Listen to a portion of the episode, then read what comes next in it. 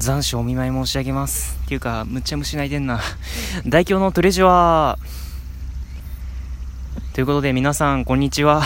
まだまだ厳しい暑さが続いてますね。もうくたばれそう。くたばれそうって何大京ですもうなんだろうこのグダグダ感ね。もう本当なんなんでしょうか。まあ、とにかく皆さんこんにちは。もうこんな感じでね、相変わらず泣いてますけど、これなんだろうね、つくつく奉仕かななんでしょうね。まあ僕はあまり虫には興味がないのでわかんないんですけども、まあ今回はですね、まあこんな残暑厳しいわけですからね、まあちょっとそんな感じの話題をね、喋っていけたらなと思っておりますということで、どうか最後までお付き合いください。大京のトレジュは、この番組はスポンサーの協賛はございませんが、東京港区南麻布エキサイトラジオ投稿キーステーションに全国南極ネットかわからないままお送りします。さあまあね、こんな感じで相変わらずなんか泣いてるわけなんですけど、なんですかねこれ。誰か虫の専門家の方ね、どうかこのトーク聞いてる方いらっしゃったら教えていただきたいんですけど、これなんですかねこれなんでしょうか。まあとにかくそんなことは置いといて、まあこんな感じでね、まあ今たまたまですね、太陽が雲に隠れて若干涼しいなと思えるぐらいになりましたけども、まあそれにしたって相変わらず日中はもう残暑厳しいわけですよ。てかまだ夏ですけどね、一応暦の上ではまだね、暦というかね、まだ8月ですから、まあ夏っちゃ夏ですけども、まあまだ厳しい暑さが続いてるわけじゃないですか。で、暑さと切っても切れない縁にある問題が汗なんですよ。もうなんでしょうね、なんなんだろうこれ。もう多分人類一生なんか付きまとわされる問題ではあるとは思うんですけど、汗なんですよね。うん、汗ね、毎年この季節になるとやってくる問題、それは汗ね。なんでこんな汗について熱く語ってんだろうって思いますけど、汗がね、もうやばいんですよ。もうこの時期特に実は汗問題を意識し始めたのは高校時代なんですよ。高校1年生ぐらいの時に、まあ僕高校時代は自転車で通学してましたのでね、毎朝何キロだったかな、まあでも自転車で 2,30 分ぐらいのね距離というか時間をね、自転車で走ってたわけですよ。で、5月か6月ぐらいあたりからね、その汗をねよくかくようになるんですよね。あれ不思議なことに汗をよくかくようになって、もうほんとくたびれるわーっていう感じで、まあ毎朝学校に通ってたんですけど、もう8月になるともうあれはもうコックですよね。背中ぐっしょりですもんね。もう自分でも匂うぐらい臭いんで、もうとりあえず替え持っていくぐらいの気持ちでね行ってましたけどね、替えのシャツ持っていくぐらいの気持ちでいましたけどね。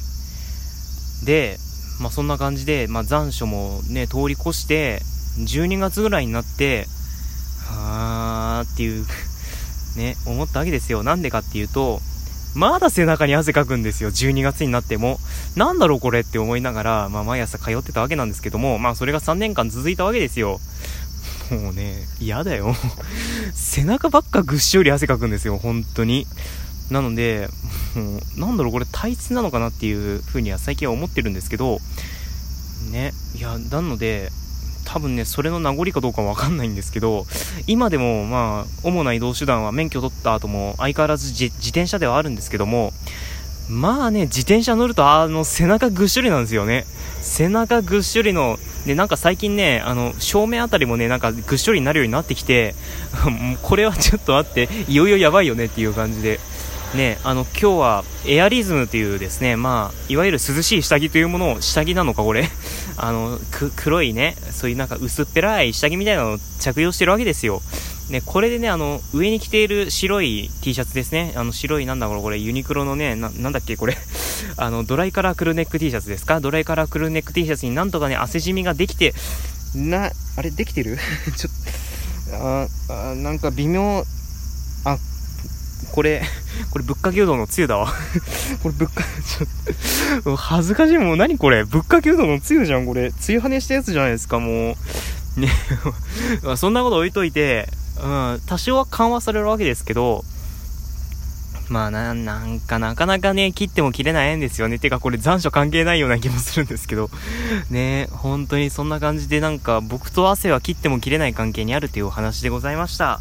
なんかね、話にまとまりがないっていうのはいつもと変わりはありませんが、なんか今回はいつにも増してね、なんか話のグダグダ感が増しておりますね。なんかところどころ噛むし、うん、ね、なんでしょうか今日は。本当に尋常じゃないぐらい噛みますけどね、まあ、とにかくそんな感じでね、いろいろ喋っていこうとは思うんですけども、続いてですね、これについて喋っていこうかなと思うわけですよ。何かっていうと、ラズベリーパイ。うん。この前喋りましたよね。ラズパイで膨らむ妄想っていう感じでね、第69回で上げさせていただきましたけど、あのトークで、まあ、ラズパイ買いました。実はまだ家に届いて、ね、開けて、お茶がこぼれた。ごめんなさい。おー。シミができたね。まあ、そんな感じでお話ししたわけなんですけど、あの後ね、結局家に届いて開けたわけですよ。うん。家に帰ってね、まだねポストに入ってました。はい、開けるよ誰かって思いましたけど、まあそんな感じでね、実質でいろいろ開封作業とかね、事前に買っておいた SD カードにね、そういうラズベリーパイの OS を入れるみたいな感じの作業をしてね、セットアップしてたんですけど、一向にね、なんかそうなんですよ。今回ね、画面もキーボードもマウスも使わないセットアップ方法で行ったんですよ。まあどういう方法かっていうと、 SSH っていうね、まあ要するになんかコマンド打ってなんかセットアップするみたいな感じのね、そういう風に今回やってみたわけなんですけども、なんか知らないですけど、一向に Wi-Fi が繋がんないのね。うん。まあそのラズベリーパイとパソコンは USB で繋いでるので、その間の通信はできるんですけど、家のネットに全然繋がんないんですよ。なんか知んないけど、まあそこら辺で最近悪戦苦闘しております。最近って言ってもね、そんなに日数経ってないですけど、まあそこで最近は悪戦苦闘しております。ね、一応ラズベリーパイ 0WH というやつで、マイクロ SD は16ギガのやつを使って、今日、そのね、ノートパソコンに入っているもう一つの Ubuntu の OS の方で、ね、マイクロ SD を初期化して、そこに OS イメージ、ね、.img のやつを SDカードに書き込んでるわけなんですけども、家に帰ってこれがちゃんと動作するのか、ほんと不思議でしょうがないです。ということで、今回のラズパイ日記は以上となります。ラズパイ日記って言うんだ、これ。まあね、今後の進展にこうご期待。ちなみにですね、今日ね、そのラズベリーパイ用の、その電子工作キットみたいなの買っちゃいました。ね、お値段3000円なり。高いね。意外と高いんですよね、ああいう部品たちって。なんかいろいろ部品がセットになったやつを買ったんですけど、意外とね、ああいうするんですよね。まあ、とにかく今後の進展にご期待ください。っていう感じでね、まあいろいろ喋ってるわけなんですけども、実は僕大輝ね、もう一つね、皆さんに隠れてこそこそ作業をしていることがあるんですよ。うん。勉強しろよって話なんですけど、何かっていうと、みんなで配信できる番組というものをね、作ろうかなと思ってるわけなんですよ。ですね、Android 版の方はご存知ないかもしれないんですけど、iPhone 版のラジオトークバージョン 4.0 だったかな、バージョン 4.00 ぐらいから Twitter ログイン機能が実装されるようになりまして、Twitter のアカウントを切り替えることによって複数の番組を持つことが可能になったんですよ。多分 Android 版はおそらく正式版になってから使えるんじゃないかなとは予想してはいるんですけども、まあ今のところは iOS 版のみそういう風に複数の番組を持つことができるっていうことになるんですよ。で、この複数の番組が持てる機能を活用していろんな人がね、一つのまあ共通テーマについてなんかいろいろ喋って、まあ、ある種の掲示板みたいな番組を作ってみないかなっていう、見たいなっていうことを思いつきまして、作っちゃいました。ね。実はもうね、ツイッターアカウントもできてるんですよ。ツイッターアカウントもできてて、番組のね、ページもできてるんですよ。でね、これ言っちゃうとね、もう、ますますバレちゃうんですけど、実はね、そのツイッターアカウントね、ラジオトークの子供くんをフォローしてます。はい、ラジオトークの子供くんをフォローしてるので、そのラジオトークの子供くんのフォロワーを見ると、これじゃないっていう番組がね、一つあるかもしれません。うん。でね、そのね、画像もね、僕、@トゥレジュア811の方で上げちゃったので、多分ね、もう手がかり満載なんですけど、ね、と